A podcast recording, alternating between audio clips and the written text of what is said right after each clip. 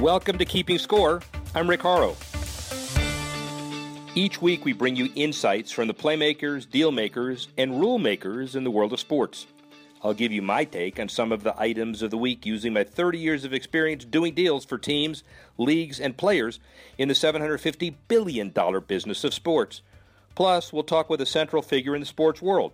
The views expressed in this podcast are my own and do not represent the views of Reuters. Let's get started. Super Bowl over, NBA All Star mercifully over, Olympics not over yet, but will be. And so the scene shifts to the green grass of Florida on the golf courses, the annual rite of passage from California to Florida, the golf swing. It is interesting. Dan Colarusso, the global editor for Reuters, but doesn't know much about golf and doesn't play golf, but you know he knows about business. So how are you? I, I don't play golf. Um, although we had a very famous public golf course in the neighborhood where I grew up. Um, elements of organized crime would often use it to not golf.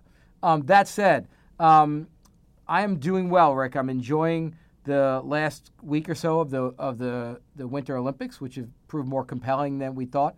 But I'm interested to talk about golf. Uh, you know, um, the Tiger Woods question popping back up, um, the Trump question uh, popping back up now for this season. Um, what do you think the stakes are? I guess you have it in your interview with Scott, but you know, what do you think the stakes are this this go around for golf? What does golf have to achieve this year? The reason why we put Scott McCarron where he is, and we'll introduce him right after the answer to this, is that this is really, in many ways, a defining moment for the golf business. We're over what we might have called the tigerization of the tour, where everybody cared about Tiger Woods coming or not coming. Ironically, the Honda Classic is the weekend that we're taping this, and Tiger Woods has decided to play. And there's a whole crowd of people who will come because of Tiger, and a crowd of people who will come because of others. The Champions Tour is getting better every day. Tiger Woods is just named alternate captain for the Ryder Cup, so he's moving the needle whether he plays or not. But players are understanding the business more than ever before, and we'll get to some of those nagging questions you have. After Scott McCarron, a 1906 1988 history uh, graduate at UCLA, he's won 14 pro wins, six on the Champions Tour. Um, he's been in the clothing business. We'll talk about that with Scott McCarron, a guy who mixes business and golf better than anybody else. Sports professor Rick Horrow beyond the scoreboard and we're pleased and honored to be with one of the most prolific uh, Champions Tour golfers on the tour. Scott McCarron, do you want to be called that, or do you want to be called just one of the world's best golfers? Hey, anytime you can say Scott McCarron prolific, I like it. Well, we'll we'll leave the rest of the prolific alone. We'll just leave it at the golf piece. But last year was a hell of a year for you on the Champions Tour. You win four times. You win a major. What's it like to win a major at 50, 51? I'm 52 now. 52. Uh, so, you know, it's it's pretty interesting. I, I feel the same trying to win a, a, tour event out here on the PGA Tour Champions as I did on the regular PGA Tour. So, you know, when people ask me that, I, I say I'm still playing against the same guys I was competing against with when I was out there 95, 96, all the way through my career. It's fun. Um, I still get nervous. Uh, we still have fans, maybe not as big a crowds as the regular tour. We have TV. So I'm still feel the same so to win a major and to win your first major, it was uh, quite a thrill for me. We'll talk about why the business of the Champions Tour is so good in a couple of minutes. But first, why the why why the business of being Scott McCarron is so good.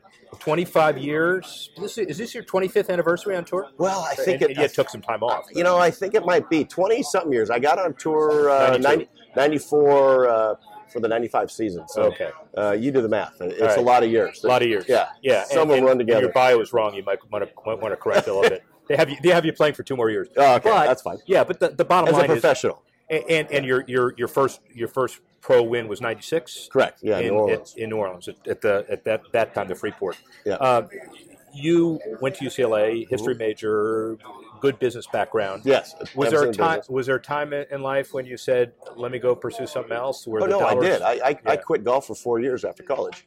Uh, my father had a golf apparel business in Napa for a lot of years, an embroidery company, and we lost everything in a flood in uh, 1986. So when I graduated in 1988, I was uh, deciding if I was going to go to law school or what I was going to do because golf was done. I wasn't playing really much anymore. And I talked my dad into going into business again uh, under the golf apparel. Um, I was going to start it. I was going to get the loans. Uh, the only job I had before that was being a bartender. Um, but I But that prepares you for law school. it prepares you for everything. Yes, It's exactly right. Yeah, that's right. So uh, you know, I played golf with the guy who's doing the SBA loans, and he liked our idea and knew that my dad's background, he already had uh, some success in it, and we were able to secure an SBA loan to start our, our first business. Um, again, doing golf apparel, and I wasn't playing much golf at the time, but I was running golf tournaments for charity events because I would sell them 144 shirts. Yeah, clearly. wasn't such a great guy, but, Yeah, I but- right. enjoyed being around golf. I enjoyed helping these charities, but I was also there to sell them shirts, and that's the only reason I still play golf. Did you decide to take a respite from the from the uh, from the business in '94, or did you say that's enough? I'm going to try it on the tour. Yeah, it was really, uh, you know, it really started earlier on. So I graduated from college in '88. Uh, it was '91 that uh, I first saw a long putter, and it was at a senior event, the Rayleigh Senior Gold Rush, Yeah, at my home course in Sacramento, Rancho Murieta. Yeah. That I saw five or six of these guys putting a long putter. I'd never seen it before. I went home that night, made my own. Uh, out of an old Ping Answer 2 and broke off the head of a three wood, shoved the shaft down there, and glued it together and started putting with it. And I started having fun putting and playing again and playing some amateur events and winning them. And then I almost won the United States Mid Amateur at Long Cove up in Hilton Head. Yeah. And that's when I decided that's what I wanted to do. I, I, I want to pursue golf again. So, But golf is is it's almost like being a business entrepreneur. You're not guaranteed anything, right? The numbers the numbers are the numbers. The shots are the shots. It's more similar than different. absolutely, it's like it's like being a small business Yeah, owner right. in that you know I'm employing myself, my caddy, uh, my wife, and uh, you're trying to travel around the country uh, as cheap as possible and make money playing golf for a living. That's the mini tours, and it's very difficult. Um, I did that for two or three years, playing all over, playing in Asia and Canada and Hooters Tour, the Golden State Tour in California. I mean, I was playing anywhere I could for any any amount of money. Didn't matter, but I wanted to get better, and I needed to play competition. What did the win in '96 get you as far as exemptions were concerned and well, guarantee and stability? the stability. I mean, I, I literally was just I, I- I, kept my card to the last event of the year in, in Las Vegas the year before, where I finished uh, third by myself. Uh, and then 10 events later, I win New Orleans. So I went from being a guy that was going to have no job at all, all of a sudden finishes third in a end of the year tournament, and then 10 weeks later wins, 10 tournaments later wins in New Orleans, and gets to play the Masters uh, two weeks later. Right. And almost win that. I finished top 10 and had a chance. So that was huge to be able to win your first event and, and to know you could do it. And then Bell South's good to you. You win there twice. Bell South, then I go and win again the next year. Yeah. So here I am, kind of the young guy on the tour, winning twice in my first three years, which was a big deal back in that day. Um, were you do- were you a big timer at that point? Did you realize that? No, that- were, were you a Were you a, the next Tiger Woods? I was not the next Tiger Woods, but I did think that, hey, I can keep doing this. Yeah. And I and every time I put myself in position, which was only twice, I won both times. So I'm like, you know, I, I'm pretty good when I get in position. Um, a- and, then I had a little bit of a dry spell and didn't win for a while, and then won again again it Bell South. Right. But the, the difference maybe is that you have a solid business background and you knew that if you had to, you fall back on business and you would succeed. At, at some point, I could do something in business. You know, Right. running a business uh, in the apparel business, and then we figured we could lose more money manufacturing headwear start to finish, which we did, called Caps USA. Very difficult businesses at the time, labor intensive. You know, 40, 50 employees, sales force, the whole bit. Um, and I was kind of the jack of all trades, could do all of it. So uh, I learned a lot about business, and it certainly helped me. Uh, Knowing that if I couldn't make it in golf, I could always have something to fall back on. So it's 2017. You win four times, and there's a lot of grumbling at PGA headquarters because they want a bigger name winning all of those events. yeah, but they got a nice guy winning. they got a nice guy a nice winning and a guy that can appeal to the corporate boardroom. So I guess Absolutely. my question is, Yes. as a business guy, you understand how valuable you are now as an asset for the Champions Tour. You and Bernhard. Absolutely. You know, and here's one of the things that uh, I learned very early on through Peter Jacobsen, who learned from Arnold Palmer. Right. Um, the pro am is the most important day of the week. Yep. And I've always been taking care of the guys in the pro ams. I write letters, um, taking care of the title sponsors, presenting sponsors, doing walkthroughs. I get what it uh, take put on a tournament. I was the host and helped run the Reno Tahoe Open for a lot of years. I've ran charity events. I've ran tournaments. I know the amount of time and effort that goes in. So I'm very appreciative of everything that goes on. And I think I just got a little bit different perspective than a lot of guys just come out and play golf only. Very important question. The women get it. Mike Whan makes them get it. The champions guys get it. You're, do. You're mature. Yes. Also, you're over Yes. 50, so you you know you, you know it. Correct. Do the kids, do the existing tour players get it enough? You know, I think more guys need to get it. And I honestly think we, there needs to be a program again for every rookie that comes out has to go for a day and shadow the tournament director. Yeah. Absolutely, and we used to kind of have to do that when Can I the, first can came the on tour make that happen? they used to do that. Yeah, I mean, I we used to do that, and, and it was an eye-opening experience. I think the PGA Tour is in a great place right now. You've got some phenomenal young men: Rickie Fowler, Jordan Spieth, Justin Thomas. These guys get it. They really they are great for the game. So I think the tour is in good hands. And they're also legitimately trash talking friends They're themselves. friends which is and they're buddies. I think it's a wonderful time for the PGA Tour, and I, I hope that more guys in the PGA Tour see what they're doing and follow suit. So golf's in, in good hands Oh, I think so. You know, every year, at all at all levels. every era, you know, new guys come out, and I think golf is in really good hands. I mean, you're starting to see an uptick in rounds played. Um, you're not seeing the golf courses close like they did. People Right. are having to streamline. The golf courses that were good stayed open. The golf courses that maybe needed to go away did. So, you know, again, it makes the whole industry stronger. How does the lack of golf course acreage stay ahead of the technology?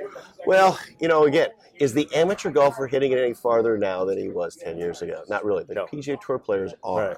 Um, Does that mean does that mean the average average, golfer is a little more frustrated, or just mean that Well, I think we're the, micromanaging? I think one thing. Let's not make the game harder for the amateur golf. We want guys to play. Yeah. I mean, I always like the golf course where the first hole is a fairly easy, wide open hole, and the last hole being a one that he's going to be happy with a birdie or maybe an eagle, something he can reach. you sound like what Jack Nicklaus has now come to believe. Well, it's Yeah, true. yeah. I mean, you want to keep these people playing, and you want to be able to play fast. Um, and not spend six, seven hours uh, out in the golf course. You Right. want to be able to speed up play, and whether that's going to 12 holes or whether that's going to more user-friendly um, hole locations, move the everybody move the tee forward, whatever it may be. Uh, this is a business, and uh, but I think golf is in good hands right now. Television really good. Demographics look great. All the people that watch you buy a lot of stuff. I, I don't know if they buy a lot of stuff because I'm using it, but I think you know you're starting to see the industries they're getting smarter and they're, about how they do business. Um, the, as far as their marketing, as far as them they're selling their products, their price points, um, what they do, they had to get better. It, it couldn't be that windfall where just throw a new product out every three months, a new driver, and, and think everybody's going to buy it. You can't do that anymore. Yeah. What's going to happen with the tour relative to, uh, you know, five, ten years from now? Do you think it's uh, the Champions Tour? Do you think it's uh, onward and upward? More, I mean, the twenty-year sponsorship deal is key. That's and key more Charles. Schwab coming. Right. I think so too. I, you know, I think a lot of guys that say, "Oh, I'm not going to play the Champions Tour at 40." Yeah. Once they get 47, 48, 49, they start thinking about it. But once they get out here, we're all golfers. We're all competitive. Tell the Jack Nicklaus story. We all want to win. Yeah. And so I think you'll see, even though Phil's saying he might, no, he's not saying it, but other No, people saying he's right. not going to play. The Ernie Els, I think you'll see those guys come play. And last year, being at Jack and Barbara Nicklaus's right. home, where Jack pulled me aside and says, you know what? I, I really wish I would have played more in the PGA Tour Champions because it was so much fun. It was so competitive. I loved it. I wish I would have played more. When you have the best player that's ever lived, Yeah. say that. That's how much it means to be competitive and play. Just really quickly, because I know there are a lot of other issues. Um, what, what's the business of Scott McCarron look like? I mean, you, you certainly you certainly make your annual nut. We don't need to deal with this. I'm not the IRS, but from a business perspective, Well, you know, the business perspective is I've met a lot of great guys playing in pro-ams and playing throughout uh, my career. I've got some phenomenal sponsors right now uh, with Active PDF, with Microsemi, with Hotline Construction. take your time with that. That's okay. Yeah, they are they are great, great guys, great companies. Um, I, I do outings for them. They have their clients come out to tournaments. We do host dinners. Um, and for me, it's a lot of fun because the more we do that, the more people I'm meeting. And I've, I've really created a lot of great relationships, which is great for business over the years.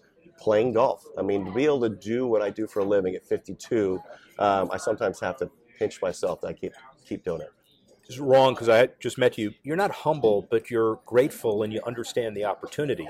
There are a lot of people who feel entitled and empowered. You're not that way. I, I'm not that way. I wasn't raised that way. I also, uh, you know, because I took a different approach to get out here on the PGA Tour to play professional golf, um, I think I've got a little more appreciation than somebody that just went straight from college right to professional golf, never had another job. and you already under, you you understand the business of golf, and you grew up in the business, which is a unique perspective. So what's what happens after your drives go 230 as opposed to 290? Golf course design. I want to buy a new driver. what happens when that doesn't happen? All right, so whether it's 10 years from now or Yeah. if longer, 15 years from now, Yeah. is it is it golf course design? Is it marketing? Is it equipment? Is it you know, retire? What are you going to do? You know, it's interesting. Um, you know, we'll cross that bridge when we come to it. Yeah, clearly. Um, we all we all know that there is an end, and I think that's one of the things that being out here in the PGA Tour Champions. I know there is an end in sight, and it's maybe ten years. It could be eight years. It could be twelve years. On the PGA Tour, when I got on, I never thought of an Yeah. end in sight. I thought it was just going to keep doing this forever.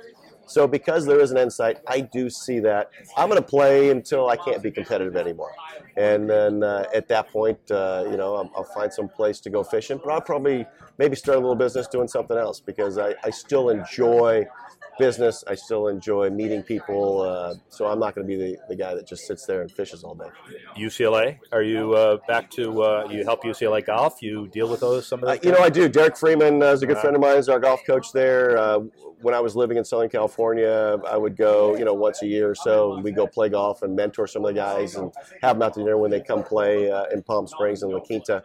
Um, I'm, I'm really excited about Chip Kelly. I was going to say Chip Kelly plays. By the way, you ought to make does. sure I- that you tell him how to slow that off. He's a very, very good friend of Peter Jacobsen's, and I met Chip Kelly earlier this year. Uh, very happy with that hire. Um, I think he's going to do a great job. well. Your career is you did Golf Channel for a while, didn't you? I did Golf Channel for two years, and then I worked for Fox for two years. Yeah. Um, I did all the their majors, and it was a lot of fun. I learned a lot uh, being an on-course announcer because I, I always thought, oh, you got to you, have to play your best on Sunday. These guys didn't always play their best, but they didn't let little things bother them. One more question. So it was 06, 07. I forgot when the what the number was, but you were laid up for a while. Yeah, and 06. were you 06? Uh, were you thinking that that's it? So let me go into business, or was it always let's get back? You know that that was my first injury, and I, I tore the radialis brevis tendon off the bone on my right elbow. Um, so when that happened, I'm like, I'm going to come back, and I'm going to come back stronger, um, and I'm going to be better. The injury took me a year and a half. It was a long injury, and it was very difficult to come back from. But I did. I came back, kept my card. You know, I had a couple more just okay years, and then I was in the 126 to 150, and I was really struggling to get back because I just wasn't playing enough, wasn't getting the opportunities that I'd had before. So how does it feel? Final question to be the face of us old guys. yeah, you know, it's it's pretty neat. I, I get recognized a lot more now Yeah. on the, from the PGA Tour Well, you, Championship want, you want more? than I ever did on the PGA Tour. Yeah, it's fun, and and if I can help uh, some guy say, hey, if he can do it, I can do it. Um, you know, I, I got to thank my you know my wife. We got married a year and a half ago, and she's a triathlete and a and a workout fanatic, and to be able to chase her around has really Yeah. kept me young. Thank you, man. Scott Thank you. McCarron. Thank you you. very much. Thank you. So Scott McCarron, one of the leading winners on the Champions Tour last year, he certainly understands what the business of golf is like this year. So as you hear the interview, but also as you're uh, uh, talking about some of the big issues in golf, uh, uh, Dan, what what kind of strikes you as some of the biggest issues you're you're concerned about in the golf business? Well, I'm, I'm concerned about a couple of things. I think the, the health of the global economy is a, a plus for golf. I would bet uh, economic trend wise, wealth creation wise. Um, and I guess with the development and the interest rate environment in the U.S., we've had ample uh, golf course uh, development and real estate uh, leverage. So now I wonder can they get young people to start playing? You know, uh, last week we you interviewed Scott Hamilton, and he was very articulate in talking about how to get families skating together. How do I get scale audience back on the golf course without an inspirational star or two, uh, such as a Tiger Woods, uh, consistently accessible, winning character? How do how does big golf uh, do that? Yeah, and a very good question at a lot of different levels. So, you know, Jack Nicklaus, who's now 78 years old, by the way, which is incredible, he's talking about his program called Play It Forward. The holes are even bigger. You have 15 inch holes for some people just starting, which is something that I would love. The people who are just starting get to go down the fairway a little bit. Bottom line is the people who cared about the traditions of golf are now understanding the most important issue is it's got to be fun and women have to be able to play, and kids, uh, and boys and girls, and international as well. Tiger led the Pied Piper of his generation into golf, people who didn't ever touch a club before. But now, what is the next step? And it's not the superstar, it's the institutionalized program on the men's the champions and the women's tour to get more kids playing than ever before. We have 5 million kids who are playing today that weren't playing 10 years ago, and so the trend has to continue. Right, uh, but but I think back when I think back to the the leaps that great that sports leagues have made. You know, um, baseball post World War II, um, a huge leap in the talent um, when they integrated the leagues. Um, a huge leap in talent that kept bringing people and characters.